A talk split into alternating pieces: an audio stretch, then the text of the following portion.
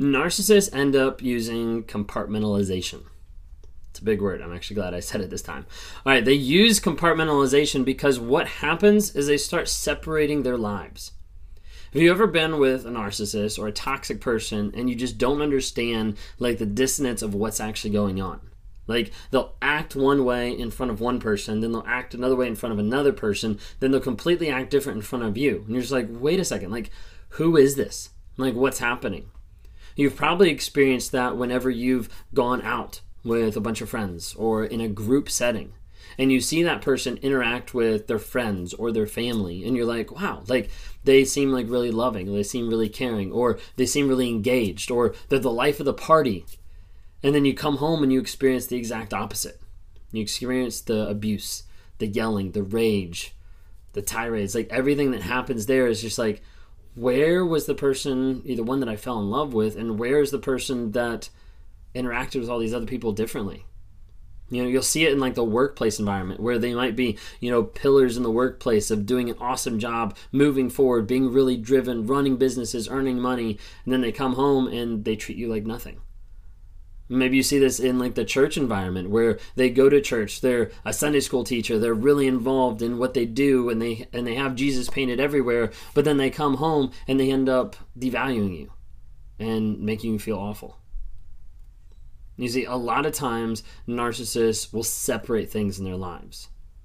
Uh, oftentimes I've referred to it kind of like as a disconnect or even like a dissonance, but I think a better way to phrase it that I heard recently is the idea of compartmentalization.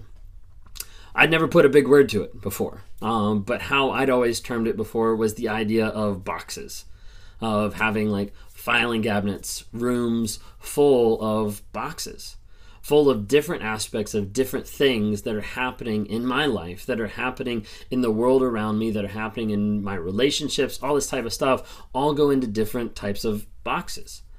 And as a result, what I do is I take that box and I experience it. I go through that box. I deal with that box. I deal with whatever it is. So we take my relationship. We take my relationship with my wife, and that's in its own separate box. And so I open up that box, step into it, and I experience everything that's in that box. How I communicate to her, how I talk to her, the interactions, the the everything that goes into that is real in that moment because that is my reality. Like that box is the part that I'm experiencing in that moment. And then I would step out, and in the past, I would step out, I'd close the box, kind of like mentally in my mind, I'd close the box, I'd set it on the shelf, and then I'd go out, and I'd continue an affair, and I'd open up that box. I'd open up that idea of, okay, now I'm with this person. This other box, this other person doesn't even exist. Like they're not even a thought in my mind, except for maybe like trying to figure out how to avoid getting caught. But like they're not even a thought in my mind. Now I'm in this reality, I'm in this box. And I'm dealing with this person, this love, this care, this affair. Like all this type of stuff is now in this box. And so what happens is the more you develop these boxes, the more you start disconnecting and not caring, not showing any type of empathy, any type of emotion to a lot of different people because it's all in different boxes. For me growing up, I started to deal with these type of boxes and these type of ideas, not just relationally, but even like emotionally. I'm dealing with different feelings, different with different thoughts that either I wasn't sure how to process or I processed on my own. This is why a lot of times we go to like funerals or weddings or different things that a lot of times for people are emotional events. And at those events, I wouldn't get emotional. I wouldn't cry. I wouldn't, you know, be super like happy in one sense. Like they would just be, like the emotions that would just be there, but they wouldn't be very big. You know, and a lot of people like, you know, aren't, aren't you going to cry? Like, don't you have like tears? Like you just had a family member die. Like what's kind of going on? I feel like I'm, I'm sad, but okay. Like I knew that was like the right thing to say because what was happening was I was dealing with one of those emotions that was in a different box. So kind of like growing up, it'd be like the idea of like, okay, how am I going to experience when someone dies? So on my own, without anybody around, I'd take and I'd open up that box. And I experienced like, okay, what type of sadness would it feel? How would it be? Blah, blah, blah. And I kind of like go through that thought process. Okay. And once that was over, I closed the box, put it up on the shelf and be like, okay, now I can check that box off of when someone passes away. I already have those feelings processed. Like, I don't need to think about it anymore. I don't need to deal with it anymore. It's already, like, done. So then when someone passes away, like a grandparent or something like that, there's not really a whole lot of emotion or tie there because I'm like, I, I already dealt with that. Hey guys, just jumping on real quick here to talk about Anchor. If you haven't heard of it, Anchor is through Spotify. It's one of the easiest ways just to be able to produce a podcast. It's got everything you need in just one place. So Anchor has the tools. It allows you to record, edit, do everything you need to make a podcast right from your phone or your computer. And when hosting on Anchor, you can distribute your podcasts on different platforms like Spotify, Apple Podcasts, and many different more. It's an awesome tool. I love using it. I've been using it for a little bit now. And the cool thing about it is it's absolutely free. So if you're interested in starting up a podcast, if you're interested in getting involved in podcast work, then download the Anchor app or go to anchor dot f m to get started.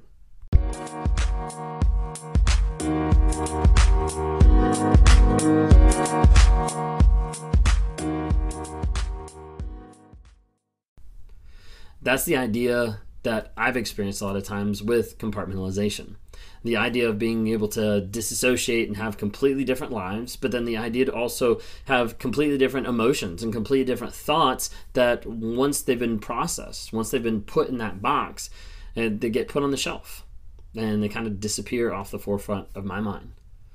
Oftentimes this has happened in the past with compartmentalizing different events or different traumatic like moments or different moments that I caused someone else trauma. Those moments get packed up in a box or an envelope or a giant box, depending how big it is. They get packed up in a box and they get put away. And so over a period of time, there's an aspect that some of those memories, some of those thoughts tend to fade or tend to just be lost in the shuffle of boxes in my mind. As a result, sometimes that can be scary. You know, sometimes that can be unnerving when someone brings up something that actually happened, but it's something that I either already thought of or already processed. I boxed it up and I put it away. I stuck it down in like a deep, dark closet far away in the house of my mind. And then I'm like, I don't even remember that happening. Maybe it was something that was traumatic that I put in a box and shoved away and then created another story to kind of like layer over. I painted the box a different color thinking it's happy or thinking it's, it's uh, sad or thinking it's whatever to get to the point of saying like, that didn't actually happen. There's different aspects in my life. There's different places in the past with compartmentalization, with boxing up emotions, feelings, actions, different things that's happened that I don't always remember, that I don't always think of. And then there's times where my wife will be like, you know, you, do you remember that this happened? Like, you actually did this. Like, this is something that you did. And now, being self-aware, I'm just kind of like, whoa, like, really? Like, I don't remember that. Or like sometimes I'm like, no, like there's no way that that actually happened. There's no way that I did that. And she's like, yeah. And she like shows me proof or she just tells me like, and I'm like, okay, like I gotta believe it because of the fact that like, that's who I was. Like that's how I acted. One of the point, one of the times that really spoke to me and kind of like jarred me awake, like one of the most was probably in the past year. Um, there was a time like I'd already become to the place where I was self-aware, I was getting into therapy, all this kind of stuff, but I didn't really think anything of like these memory gaps or these like boxing up different events. There was one night that Kayla and myself, we were out for a date. We came home, sat in the parking lot, um, sat in the sat in the driveway and had like a discussion like in the car. So oftentimes at that time, we had the best discussions out and about or in the car because the house was just a toxic environment. So we sat in the car and we're communicating, we're talking about a bunch of stuff, and we deal with a conversation that was very deep. That was very, um, not hard as far as like we weren't arguing or yelling at each other, but just like very deep, very heavy. And we have this conversation. It's like a fifteen, maybe twenty minute conversation. And we finish the conversation, we get out, we walk through the garage, walk in the door, and we go inside, and she asked me something else that's kind of like a follow-up statement, follow-up question about what we just talked about. And I was like, uh, you know, I just kind of like hem-hawed kind of my way around it. And she was like, no, like you remember like we were talking about like what we were talking about. And I was like, yeah, like we were talking about, you know, and I tried to make up something else. And she looked like just looked at me, like kind of calling me out. She just looked at me and she was like, do you not remember what we're talking about? And I was like, yeah, like we were talking about, no, she's like, do you not remember what we were talking about? And I was like, no. It's like, I don't have a clue of the conversation that we just had. And at that moment, I got freaked out. You know, at that moment, I was like, this is one of the only times that I can like cognitively say like, hey, there's almost like a, a blackout or like a, an area where I just don't remember. Walked in and just completely blank. And like I sat there and I'm like trying to think. I'm like, I physically can't remember anything that we just talked about. And it wasn't until she like recounted the whole conversation to me that I was able to actually like piece some of it back together. But it was like literally like gone. And that was one of the things that like freaked me out a lot. And then I started realizing there's aspects of things that I've blocked out, things that I've put away, things that I've boxed up and shoved back in those far corners that I don't want to deal with. Thankfully, I'm in therapy, and thankfully that's something that we work on. And we deal with stuff from my childhood, stuff from my past, stuff from college, from high school, from different relationships, all this type of stuff to be able to work through those boxes and bring them to light. And sometimes that's extremely hard. Sometimes that's extremely painful. But the goal is that continued growth, that continued change, and continuing to learn more about myself so I can be a better influence on other people, so I can communicate better to other people who are narcissists, so I can communicate better to people who suffered from abuse, and so I can walk that line and say, hey, this is what's going on in my mind. This is what's going on in the abuser's mind. This is what's going on in that trauma bond, and try to help people work through it. If that's you and you want to talk sometime, click on the link below. We can schedule time to be able to talk like one-on-one. I talk to people in narcissistic abusive situations that are trying to get out or have already gotten out and they're dealing with the trauma bond.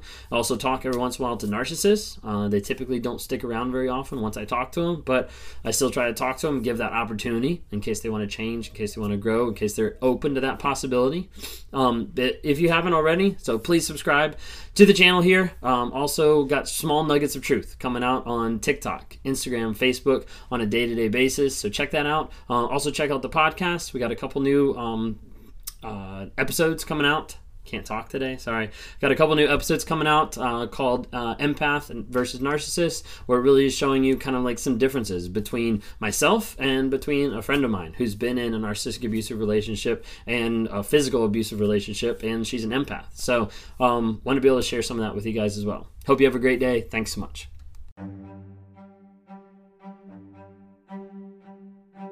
Hey, I hope you've enjoyed these episodes. I love interacting with different people. If you're interested, reach out to me sometime through my website, Raw Motivations. Would love to interact with you. Either send us a message there, uh, schedule a one-on-one so I can talk to you and try to work with you through whatever whatever you're going through on life. You know, whether that's a relationship, uh, narcissism, uh, whether that's just life trying to get from one step to the other and trying to figure out how do I break out of this mind fog of what's going on.